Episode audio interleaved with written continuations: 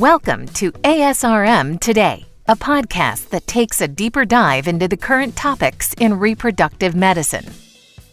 I'm Jeffrey Hayes. Today on the show, we're talking about complex family planning. Joining us to discuss this is the chair of the ASRM Complex Family Planning Special Interest Group, Dr. Aaron Lazorwitz, and the chair elect, Dr. Sarah Horvath. Welcome, both of you, to ASRM today. Thank you. Thank you, Jeff. Yeah.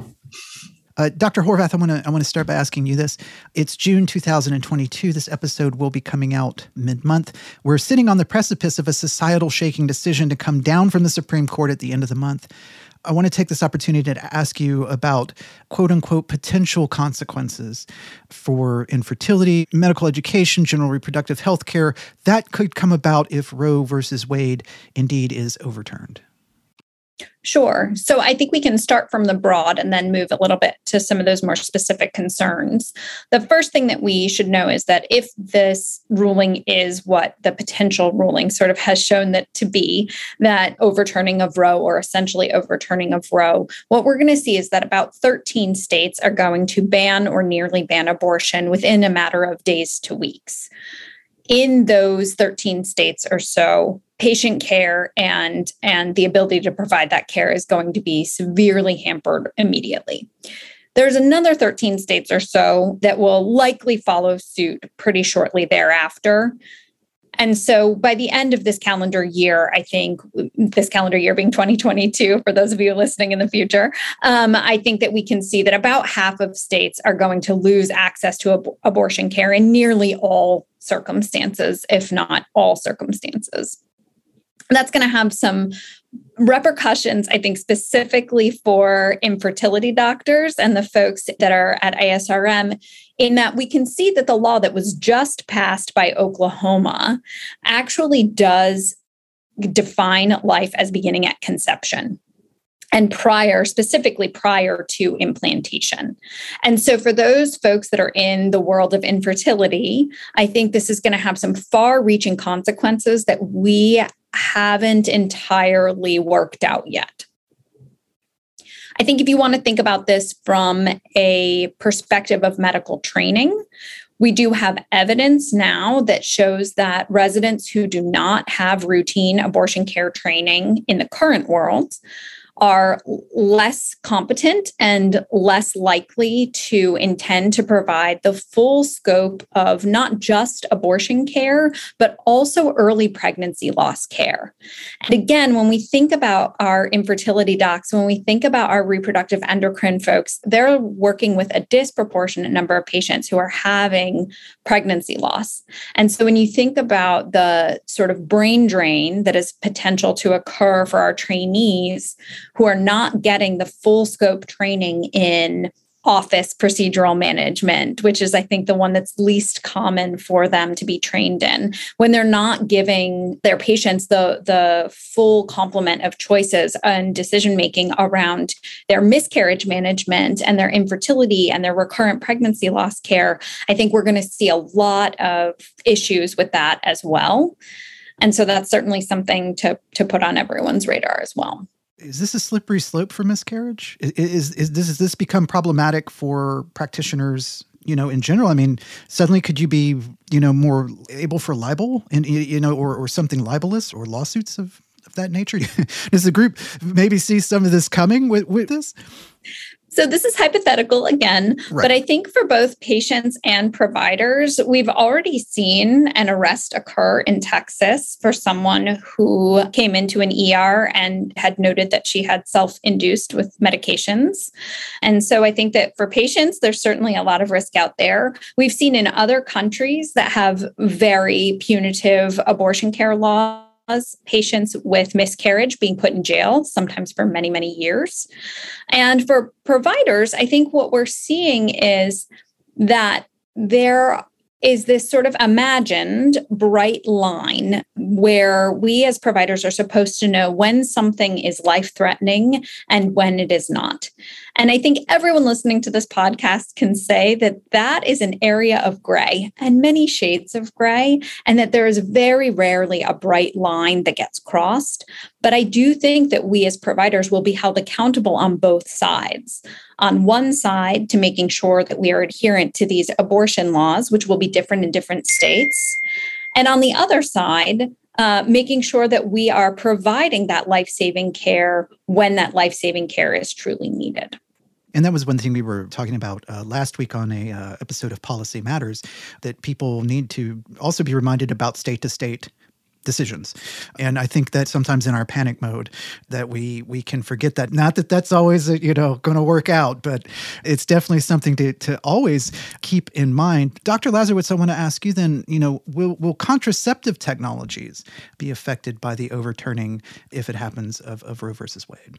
So in an ideal world, no. It you know, contraceptive technologies, you know, are not abortifacients. It should have, you know, the overturning of Roe v. Wade, if that does occur, should have no effect, but that's not what we think is going to happen. Uh, there's already been rumors and actually, you know, talking points from some of these states that have the trigger bans that then their next target is contraception specifically emergency contraception. And some of our most effective and most efficacious contraceptive technologies the intrauterine devices.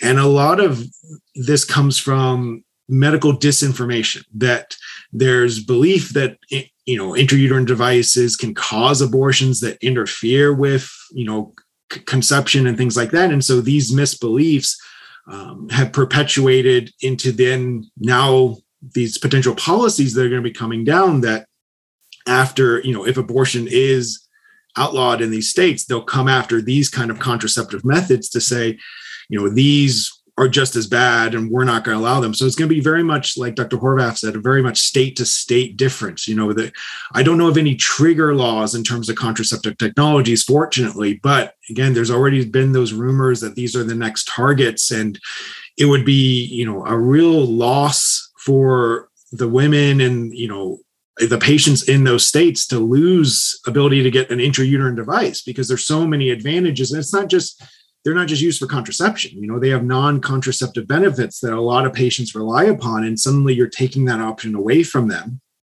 And you know, emergency contraception is also used by a lot of women in this country, a lot of you know patients as well. And that's just we don't want to lose options. You know, we've done a great job over the years of trying to get patients as many options as we can because no one method is going to be the perfect method for everybody. And I would really hate to see methods start to be made illegal. We were we were talking before we came on the show that you you also uh, uh teach. Is there a panic button going on with the scope of you know there's uh, teaching is year round, but it, it does really move semester to semester and traditionally, you know, from fall to, spring. I mean, is, is there what's happening in that area of, of medical education right now? Yeah, so we've always been huge proponents of teaching the science and talking about how these contraceptive methods work, what really is abortion in terms of healthcare, because abortion is healthcare. And so, you know, we've definitely seen locally just more more interest in our medical students and our other learners about making sure they're as well informed as possible. I wish that sentiment was copied by more people involved directly in politics. And i think that's that is part of our job and part of what our you know special interest group is about is doing advocacy work. And i know dr horvath has done a ton of that and you know publicly spoken on many of these issues. And th- there's a lot of people in our field that do that work because we're passionate about teaching as many people as we can the science behind this work and the, you know the actual medical benefits of all this um, and you know, kind of touching on what Dr. Horvath spoke about in terms of graduate medical education, we've already had programs from other states reaching out to us here in Colorado to ask, can our residents come work with you? Because we can't teach abortion, we can't teach miscarriage management anymore, and we're worried they're not going to get good training.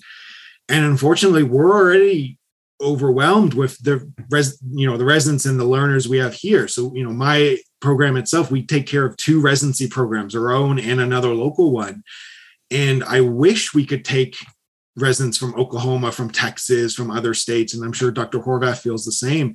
And we want to teach as much as we can but there's just limits on you know how many learners we can have to make sure that patients are still getting the great care that they you know that they deserve and that learners are getting a great experience as well. And that's just going to get worse. And then you know put on top of that if say iuds become illegal in certain states then you have residents not learning how to put an iud in which is just a core concept and core technique in our specialty that it would just be a tremendous disservice to not have competent physicians in providing such basic contraceptive technology.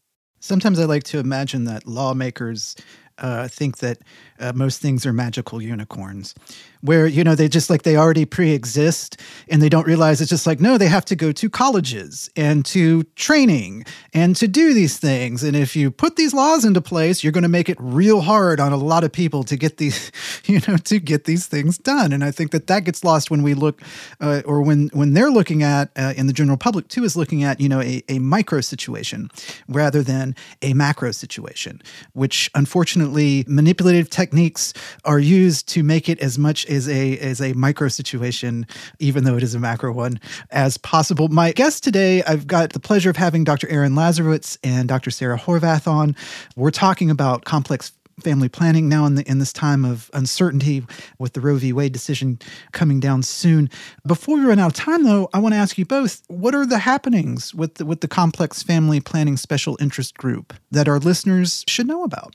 You know definitely we have a, a fellow showcase at the annual meeting coming up in anaheim this year. That's a recurring event that we host where we invite fellows in complex family planning to come and show their research and kind of the leading edge of what fellows are doing in our subspecialty that may be of interest to all asrm members. So definitely look out for that session and check it out. It's it's going to be a great interactive sessions and we really love to get people outside of our core subspecialty involved because I think there's a lot of overlap and contributions from you know the reproductive endocrinology and the infertility field and kind of the research we do because as we all know these things overlap. Um, so yeah just love to highlight that session. It's it's a great session every year. Dr horvath would you like to add anything I like to say that the REIs were the grandfathers of uh, complex family planning because I was actually trained in my fellowship by Steve Sondheimer. I'm just going to call him out. And so I really do think that it's not just overlap. We really do sort of like come around the backside and, and share these patients. So, uh, really excited to continue to work together for our patients. My guests today have been Dr. Aaron Lazorwitz and Dr. Sarah Horvath, who are chair and chair elect of the ASRM Complex Family Planning Special Interest Group. Both of you, thank you. Thank you so much for being able to take time out of your schedules to, to come on ASRM today. Thank you so much. Thank you. Really appreciate it. As always, you can subscribe and rate the show on Apple Podcasts, Spotify, Google Play. I'm sure I'm missing some, but they're out there. However, you get your podcast needs met. If you have a question for us, as always, please email asrm at asrm.org in our show notes. We will be posting stuff about the uh, Complex Family Planning Special Interest Group, how to get in contact with them, how to keep up to date with them, and also definitely linking to uh, things you can do at Anaheim, as, as Dr. Uh, Lazorwitz was mentioning. I'm Jeffrey Hayes, and this is ASRM Today. This concludes this episode of ASRM Today. For show notes, author information, and discussions, go to asrmtoday.org. This material is copyrighted by the American Society for Reproductive Medicine and may not be reproduced or used without express consent from ASRM. ASRM Today series podcasts are supported in part by the ASRM Corporate Member Council. The information and opinions expressed in this podcast do not necessarily reflect those of ASRM and its affiliates. These are provided as a source of general information and are not a substitute for consultation with a physician.